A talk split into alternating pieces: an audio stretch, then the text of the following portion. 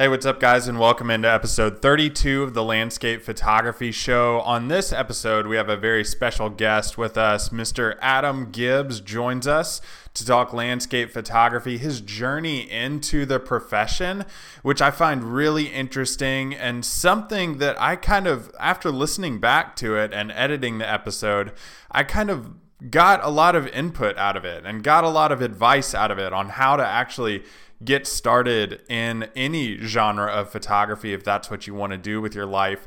And then lastly, we talk about how YouTube has actually given him an upper hand in some of the things that he wanted to do through photography that other platforms didn't. All that coming up. The Landscape Photography Show is a podcast where you can listen to your favorite photographers talk about their journey in photography. It's a place where you can be inspired and also learn how to take better photos. So sit back, relax, and enjoy the show. Hey, what's up, everybody? We're here with Adam Gibbs, and, Adam Gibbs is a photographer that I've followed on social media. It was funny; we were just actually talking about social media right before we jumped on here, Adam. But I, I was curious to know. I, I read a little bit about your start on your website before we jumped on, but I was curious to know your story of how you actually got started in landscape photography uh, landscape photography. So I uh, I've always been in uh, into the outdoors. So uh, I I started off uh, rock climbing back in when I lived in the UK as a kid uh, when I was about twelve or thirteen, and when I moved to Canada with my parents back in '79, the first thing I wanted to do was just go rock climbing. And for many, many years up until I was in my late 20s.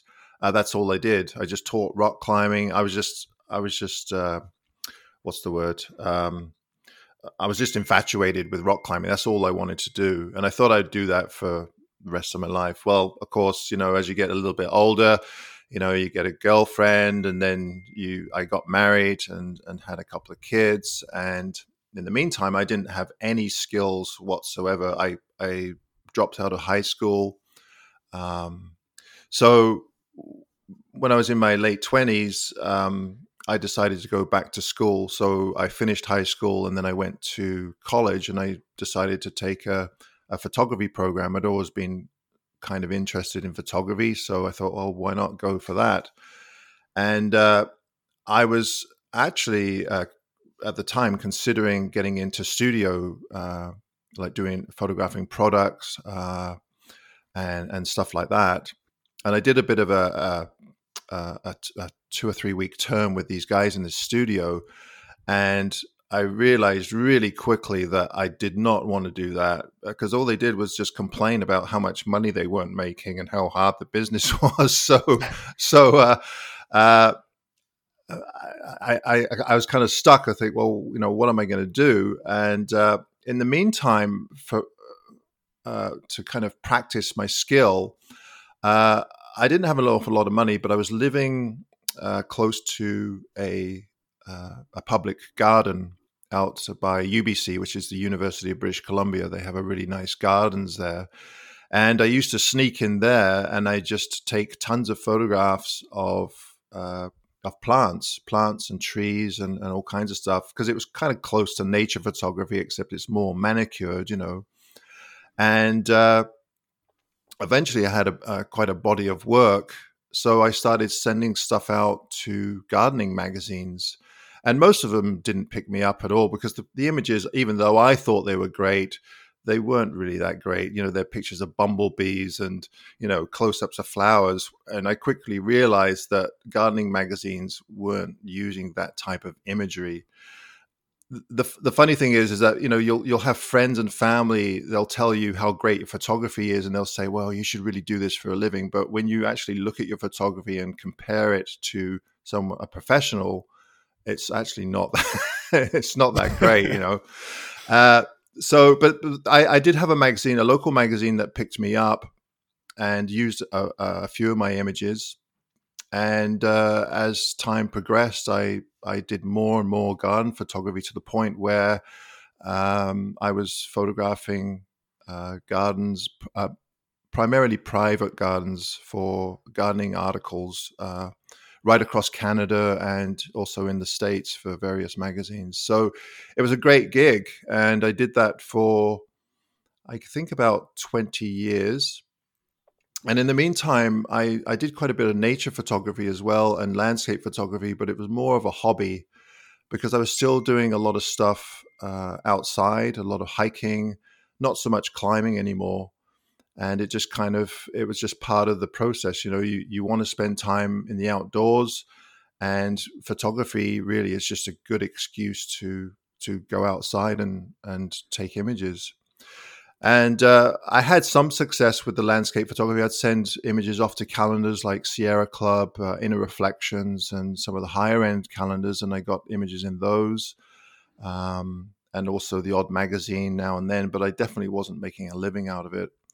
And then, of course, about five or six years ago, the bottom fell out of the magazine industry because of uh, online magazines and such. And uh, I was pretty much out of a job. So that's when I really started taking the landscape photography more seriously uh, because there just isn't any work in uh, selling the rights to images anymore. Uh, there's there's there's no money in it. So uh, I had to quickly find a way to make money and of course uh, workshops and and the YouTube thing was a result of of my desperation really trying to find trying to find a way to make a living. Um, and I'm still not making a full living out of it but uh, uh, you know luckily I have a, a very uh, understanding uh, partner. Well, so how did your how did your background in garden photography help you when you did make the switch over to just shooting landscapes? Uh, well, surprisingly, the the two are very, very, very similar. Um, like my my landscape photography. Uh, if anybody's seen my images, I, I don't really do that much grand landscape stuff. It's mostly uh, small vignettes of the grander landscape. So I might go into a woodland and and do they're not really close ups, but medium type shots, you know. And uh, my garden photography was very much that. I would I would go into a, a, garden, and some of them weren't that great. Like they'd have small pockets of really nice areas, but if you looked at it as a as a whole, you know, the whole garden overall, and trying to and capture that all in one image, it was virtually impossible. So I would just concentrate on small little vignettes in within that garden. And then what I found is uh, eventually, if you took enough different shots, you would have a, a, small body of work that would represent the whole garden. And that's kind of how I approach uh, landscape photography. Uh, rather than trying to get that grand landscape, which, which is really hard because you're, you're relying so much on light all the time uh, with smaller vignettes, you can get away with, you know, not all the time, but sometimes you can get away with pretty poor light. Um, so that that's kind of how I, I, you know, the two I think are very very similar for sure. Is there a way when you're in a bigger landscape and you're trying to simplify that shot? Is there like a process that you go through mentally about what to look for within that scene? Uh, it's funny. Uh, there's a photographer named Alister Benn. I don't know if you know mm-hmm. him. Yep. Um, Alister and I were talking just a couple of days ago uh, about that. Uh, he started up a, a little um, on his YouTube. It's called Vision and Light, and, and we're trying to get it so that we're talking more about composition and and light rather than gear all the time, you know. And one and the question Alister asked me was kind of the same thing as well. What what do you look for? And uh, my answer is uh, I I don't generally.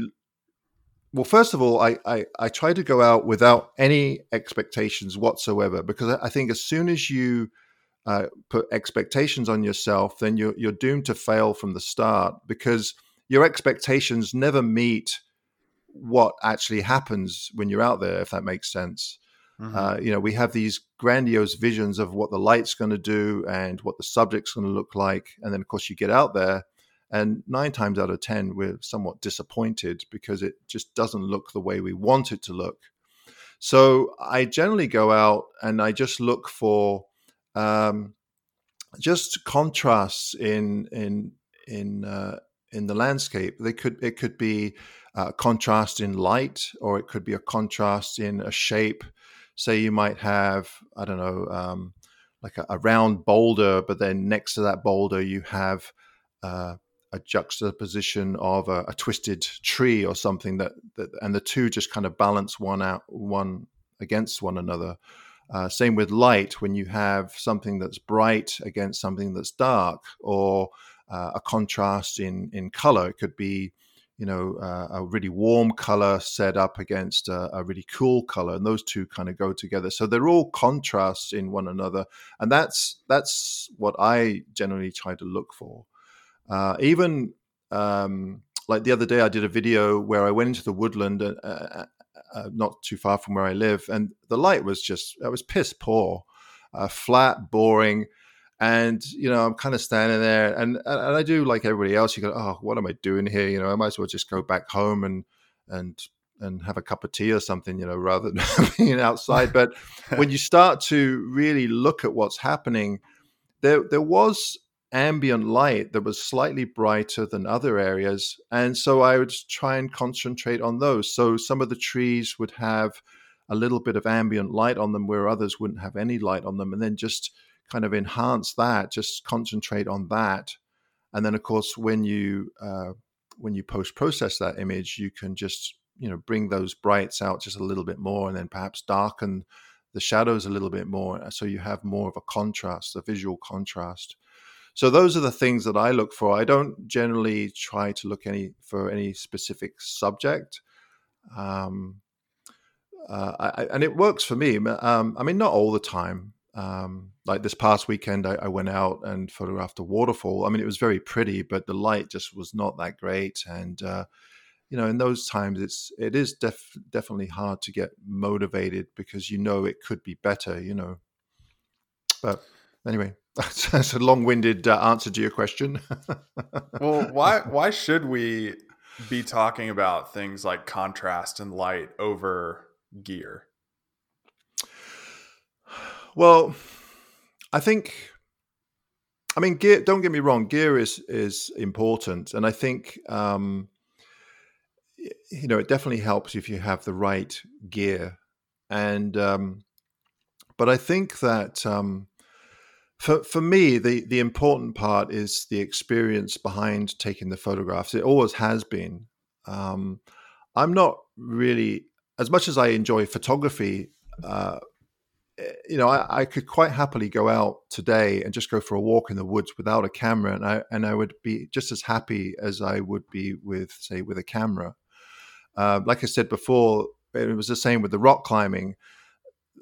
It's really just a good excuse for me to go outside and and spend time in nature. And I think the thing that I really enjoy about looking for compositions and light over, say, gear is that it really uh, helps me to observe nature and and um, definitely have more of a, an appreciation for it. Because I think in this day and age, especially, we we're just always rushing around, rushing around, trying to get to the next project or the next thing. When in fact, there's so much great stuff uh, just right in front of us, right at that moment, that we're just ignoring because we're always driving for something else. You know, so I think for you know, for me, um, just concentrating on the actual art of photography rather than just mucking about with the gear all the time is um, I don't know. I just find it more more important, and, and I just enjoy that aspect more than collecting gear. Even though I, I do have really bad gas, I mean, gear I'm, acquisition syndrome well, for anyone yeah, who doesn't know. yeah, I'm, I'm, I'm or the other way. I'm not sitting in the same room with you. I, I don't know. well, I, well, that might be both actually. But uh, um, yeah, I mean, I'm I'm sitting in my office right now, and I'm looking at um, you know I think I have about six tripods sitting there. you know, I'm thinking, well, why do I have all those tripods? You know. do you see it as a problem for for new photographers who get into it, relying on camera equipment too much?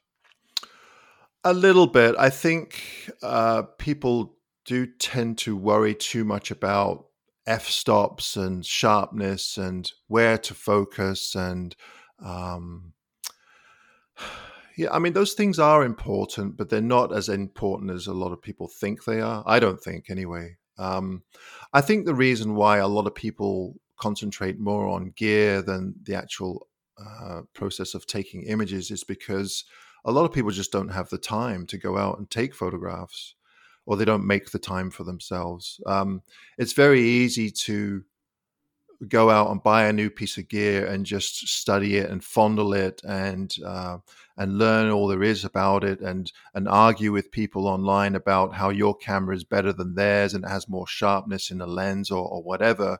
But at the end of the day, it really doesn't matter. I mean, it's the image that really matters, and uh, you could have the sharpest, the best exposed image in the world, but if it doesn't move you or doesn't move the person that you're showing it to, then does it really matter?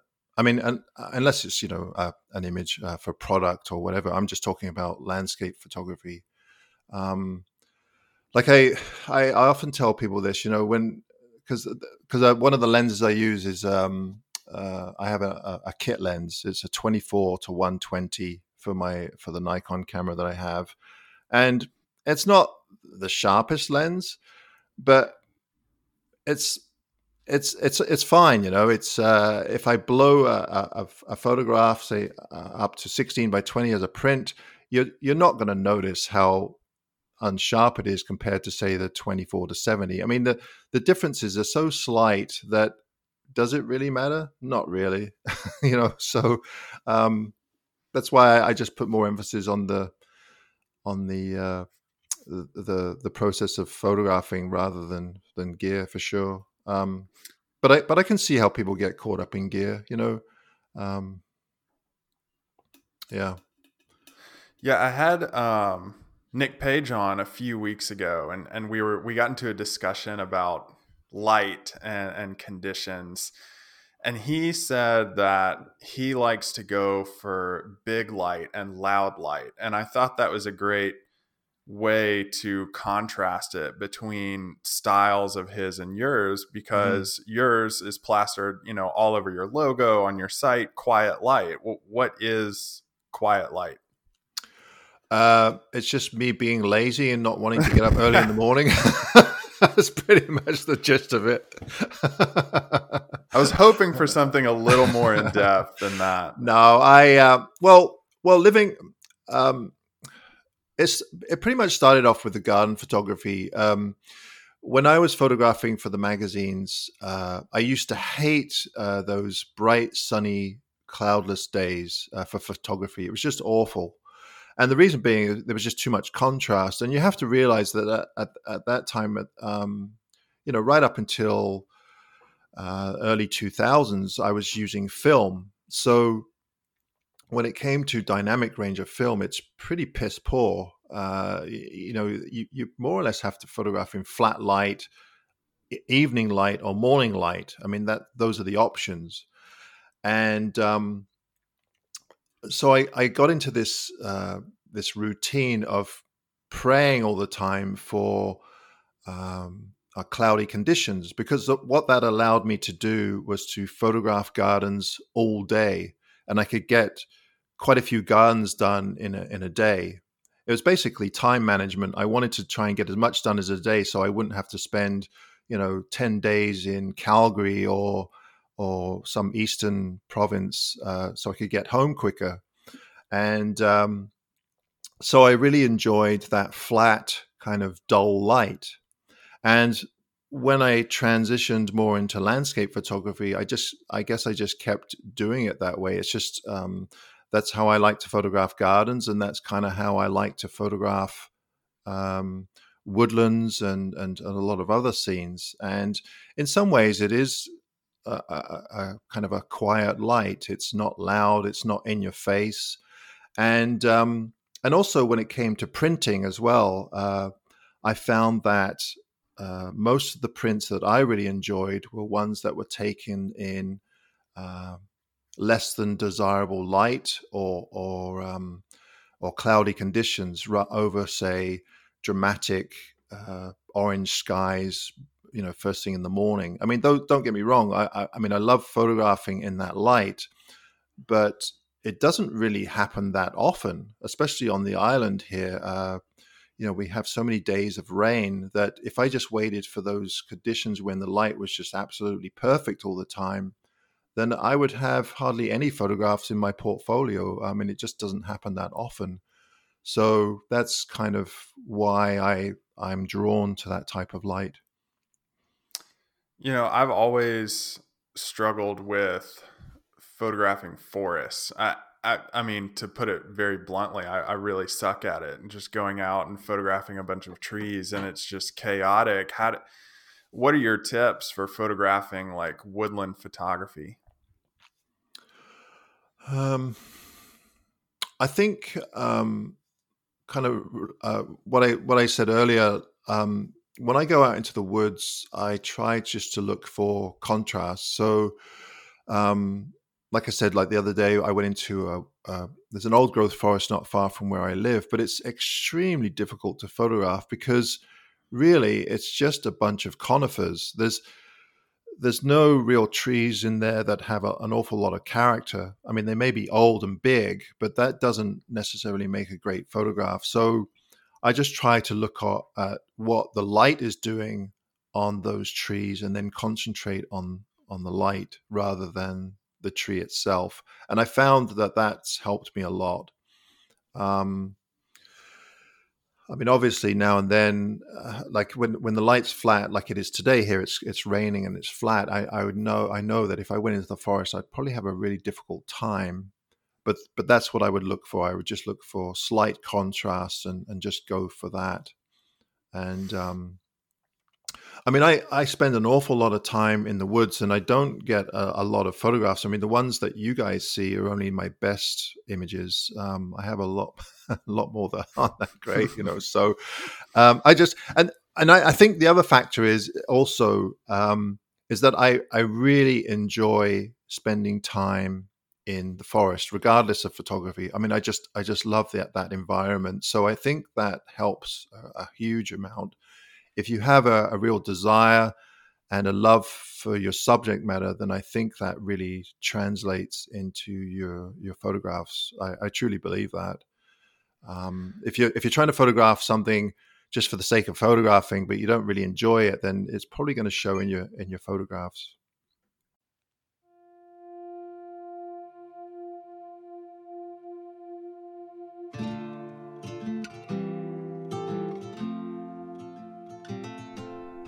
Hey, real quick, I just want to pause and talk about today's sponsor for the podcast, and that's visualwilderness.com. Visualwilderness.com is a place where you can go and immediately improve your landscape photography and nature photography by reading thousands of articles tons of post processing tutorials and also in field courses that you can do too. I'm a contributor to that site, and right now you can get my courses for 33% off for a limited time if you use the code DAVID33 during checkout. Hey, to do that and to find all those links, you can go to davidjohnstonart.com and click on the podcast tab to get to the links to this episode and also others where you can find all of that information too. Again, visualwilderness.com. My course is 33% off for a limited time if you use the code DAVID33 during checkout. How has YouTube helped your business? Um, a great deal, actually. It um, originally I just started it because I wanted to try and um, sell spots on on workshops uh, because unfortunately, as as you probably know, every outdoor photographer out there now is doing workshops, so it's highly competitive. Um, so I, you know, obviously I wanted a, a, little bit of an edge. I tried to when I first started, I tried advertising on Facebook and Instagram and all those, and I didn't get any clients whatsoever. Um, uh, so I just started up a YouTube channel, and slowly, I mean, it's been a bit of a slow process, but slowly, it's it's really paid off. And then it's brought in a lot of other uh, opportunities that I I didn't even think uh, existed or couldn't wouldn't have, have, have um, imagined. You know, um, I think um, collaborating with other photographers is something that I've never done before in the past because I've always seen other photographers as my competition. But the, the neat thing about YouTube is that the more people you collaborate with, the better it is for their channel and also your channel because it brings more viewers, more uh, subscribers. And um, the thing about YouTube is that there isn't an infinite amount of um, channels that people watch. I mean, people watch tons of different channels so um, you're not really you're not really competing with other people. Like it's not like you're you're competing to try and sell an image to to one person, um, because someone can watch you know someone can watch your channel and someone else's and someone else's and, and keep going. Well, to a you know to a point anyway. Um, so you you know the competition isn't really there. Um, and I found that you know, like I've collaborated with um, recently with Thomas Heaton, which has been a huge boost for my channel, and Nick Page, and of course Gavin uh, Hardcastle. Him and I do videos together, and but I've tried to separate it. Like with Ga- if anybody's watched Gavin's channels, he does a lot of comedy, um, and I just goof around with Gavin uh, with Gavin. And then on my own channel, I'm a little bit more serious, and I, I tend to concentrate more on uh, light and composition, and and I try to go out on with every video and and go through my composition process and stuff like that. So it's yeah, it's been great. Um, and then of course companies will start to approach you because uh, they want you to um, advertise their stuff on, on your channel, which is a, a difficult one because um, you know, uh, a lot of the stuff that people want you to advertise is not really that great. And then you run into problems of people seeing you as just selling out, uh, trying to flog gear for money um, over, say, putting out quality videos about photography. But, you know, at the same time, people have to realize that, you know, I, I do need to make money. So at some point, I have to try and, you know, it's a, it's a bit of a, a tough one, that one. Um, like advertising Squarespace and um, other people that approach you? You know, do do you put that on your YouTube channel or do you, you know, just what's the weirdest thing you've been approached about to to sell? Um, I haven't had anything really weird, but I have had some pretty crappy photography gear. Um, so I try to stay away from those. Uh, actually, a lot of them now I just ignore them um, because they're because all all they're doing is offering you a piece of gear to advertise on your channel. And um, you know, when you're first starting out, you think, "Oh yeah, that's great! I get a, a free piece of gear." But as my channel gets bigger, I'm thinking, you know, well, actually, I don't need the gear, and they're getting a lot of um, uh, publicity for their piece of equipment, you know, if you have say twenty or thirty thousand people view your your um, your video, and they're giving you a piece of equipment that's worth maybe I don't know two hundred dollars, then is it really worth it? Not really, you know. So uh, I'm starting to rethink the whole, um, you know, gear in exchange for putting it on my channel. Um, I don't I don't mind it if it's uh, something that I really like and I like to use. Um, but I haven't had anything really, really weird like you know women's underwear or anything like that. yeah, make, make, makeup or hasn't happened yet. No, no, not yet. No. Well, speaking of collaborations, I'm I'm interested. Do you think it would be a good idea for photographers to kind of take that approach into other aspects of their business, maybe workshops, uh, print sales, different things like that? Oh, that's a tough one. Um, I think with the workshops, yes. Um, I learned um, the hard way um, from my last job with, with the magazines is that you definitely shouldn't put all your eggs in one basket. And that's pretty much what I did all of my income revolved around what I did for magazines, and one magazine in particular, uh, Cornwall Publishing in Vancouver. Um, you know, that was pretty much ninety percent of my income came from that one magazine. And one day I walked into the office and they went bankrupt, and um, I lost an awful lot of money, and I had nothing to fall back on. So yeah, I would. I would definitely anything that comes your way. I would. I would definitely look into it. At first, you might go, ah, no, I don't want to do that. I don't want to collaborate with that person. But you should definitely look into it and consider it before you turn it away. Um, like what I'm trying to do now is with the now, unfortunately, you know this this uh, the virus that's going around now has cancelled a lot of the workshops for myself and a, and a lot of other photographers um, but what I'm trying to do now is is I'm actually uh, collaborating with other photographers and doing workshops in, in other areas of the world. Um, uh, I think right now I'm, I'm set up with three or four other photographers um, and working with them because they have an expertise in, in, in that area. You know, it might be um, like Greenland or another country that I, I don't know an awful lot about but they've been there lots of times. So why wouldn't you? You know, I mean, they they know where to go, uh, they know the best spots. So um, yeah, I, I, would do that. Now, as far as prints go, uh, yeah, I don't know about that one. That would be I don't know how you do that unless you um, teamed up with someone and. Uh, perhaps if you're if you're into the art markets uh, or the the art shows, um, then you could collaborate with another artist maybe and share a booth to share costs. Um, I don't know if I'd do it with another photographer, but perhaps another artist, like say a sculptor um, or a painter or something that complements your work and your work complements them. Then that that probably wouldn't be a bad idea. As you continue to progress through your photography career you know from the very start i think on your website it said that you started the professional side of photography in 1991 yeah. um, just to date that i was four years old at the time thanks for that. is it is it easier for you to try new things creatively like once you've been doing this for so long? I think and the reason I ask that is I think a lot of people who start or who do it as a hobby are are afraid to try new things creatively. Well, I think yeah, I think you're right there. I mean, social media has definitely hasn't helped in the creative part of things, and not just photography, but a lot of art forms. I think. Um, I think. I think in a lot of ways, it's been a detriment.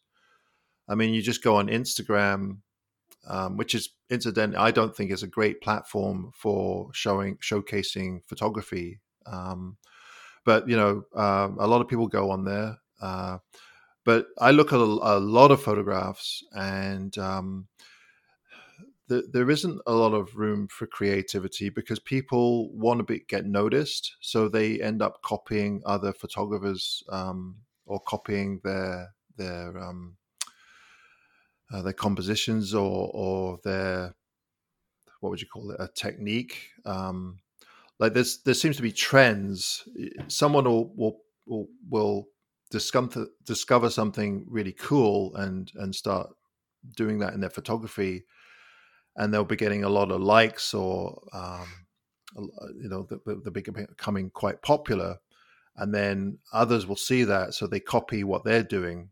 And um, I, I, mean I, I, can see why people do it but then I'm, I'm trying to think to myself okay so you you're on there to get lots of likes but where do those likes leave uh, uh lead? I mean they don't really lead anywhere. I mean so what's the point? Um, like even as a, someone that runs a business, um, I get hardly any business from Instagram. I mean, I have fifty thousand um, followers now. I don't put any effort, effort into Instagram, to be honest with you. I just post images um, and I put them on there, and I, I, I just put on there whatever I like. I don't I don't put them on there for likes or or dislikes or comments. Uh, I just put them on there because I I've been told I, should be on Instagram.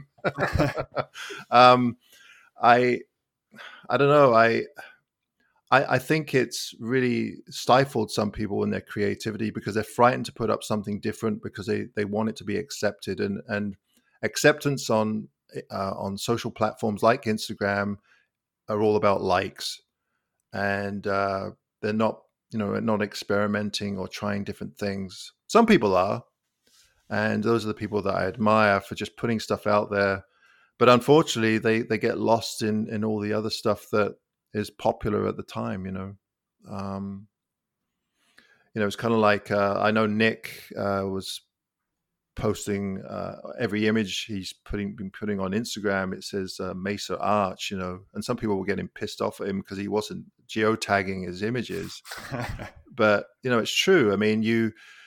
Um, I mean, I don't want to poo poo people for going to Mesa Arch and photographing it because it is an absolutely fantastic uh, spot and it's a fantastic, you get fantastic images of it. But to be honest with you, I mean, there's only so many different ways you can photograph Mesa Arch, and after a while, they all look the same. So it, it's kind of stifling people's uh, creativity. I think what I would do in that situation, I, I might go to Mesa Arch get that image out the way, and then just start look, looking and exploring the area around Mesa Arch because I'm sure there's lots of other really cool areas in that spot that would be just as good, if not better. Um, but people are a little bit um, apprehensive, you know. And I th- and, and I, I also get it that some people have limited time as well. So, um, you know, that's the one advantage that I have is that I have a lot of time to go out and explore and experiment. Whereas if you have a nine to five job and you just go out every other weekend, then yeah, you generally speaking, you probably want to go to areas that uh, you, you're almost guaranteed to get a half decent image. You know, so I do get that. Does that kind you of answer your question? yeah, yeah, for sure, it did. And you mentioned the virus uh, going around while we're recording this. Um, the coronavirus is is really putting a damper on not only photography businesses and workshops, but I think access to a lot of places, especially in the northern hemisphere. You have spring occurring right now, which is a big uh, time to go photograph and get all the new wildflowers and trees leafing out and all that. Um, and warmer weather, it's always nice to be out in warmer weather rather than cold and rain and snow.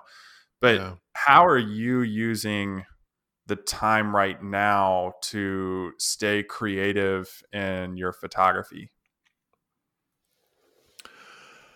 Um, well, I'm I'm really fortunate because um, we we live most of our time like we we live part time in Vancouver, but also on Vancouver Island. Now, Vancouver is a major city, so there's the restrictions there, it's a little bit harder to um, isolate yourself from other people. But on Vancouver Island here, we live in a small community. Um, so it's really easy for me to um, get away. And uh, we, so far, the Canadian government haven't restricted people from going out into the woods. Now, that may change. Uh, some of the parks have been closed down, which is fine because a lot of people were congregating there, so they they didn't want people congregating outside.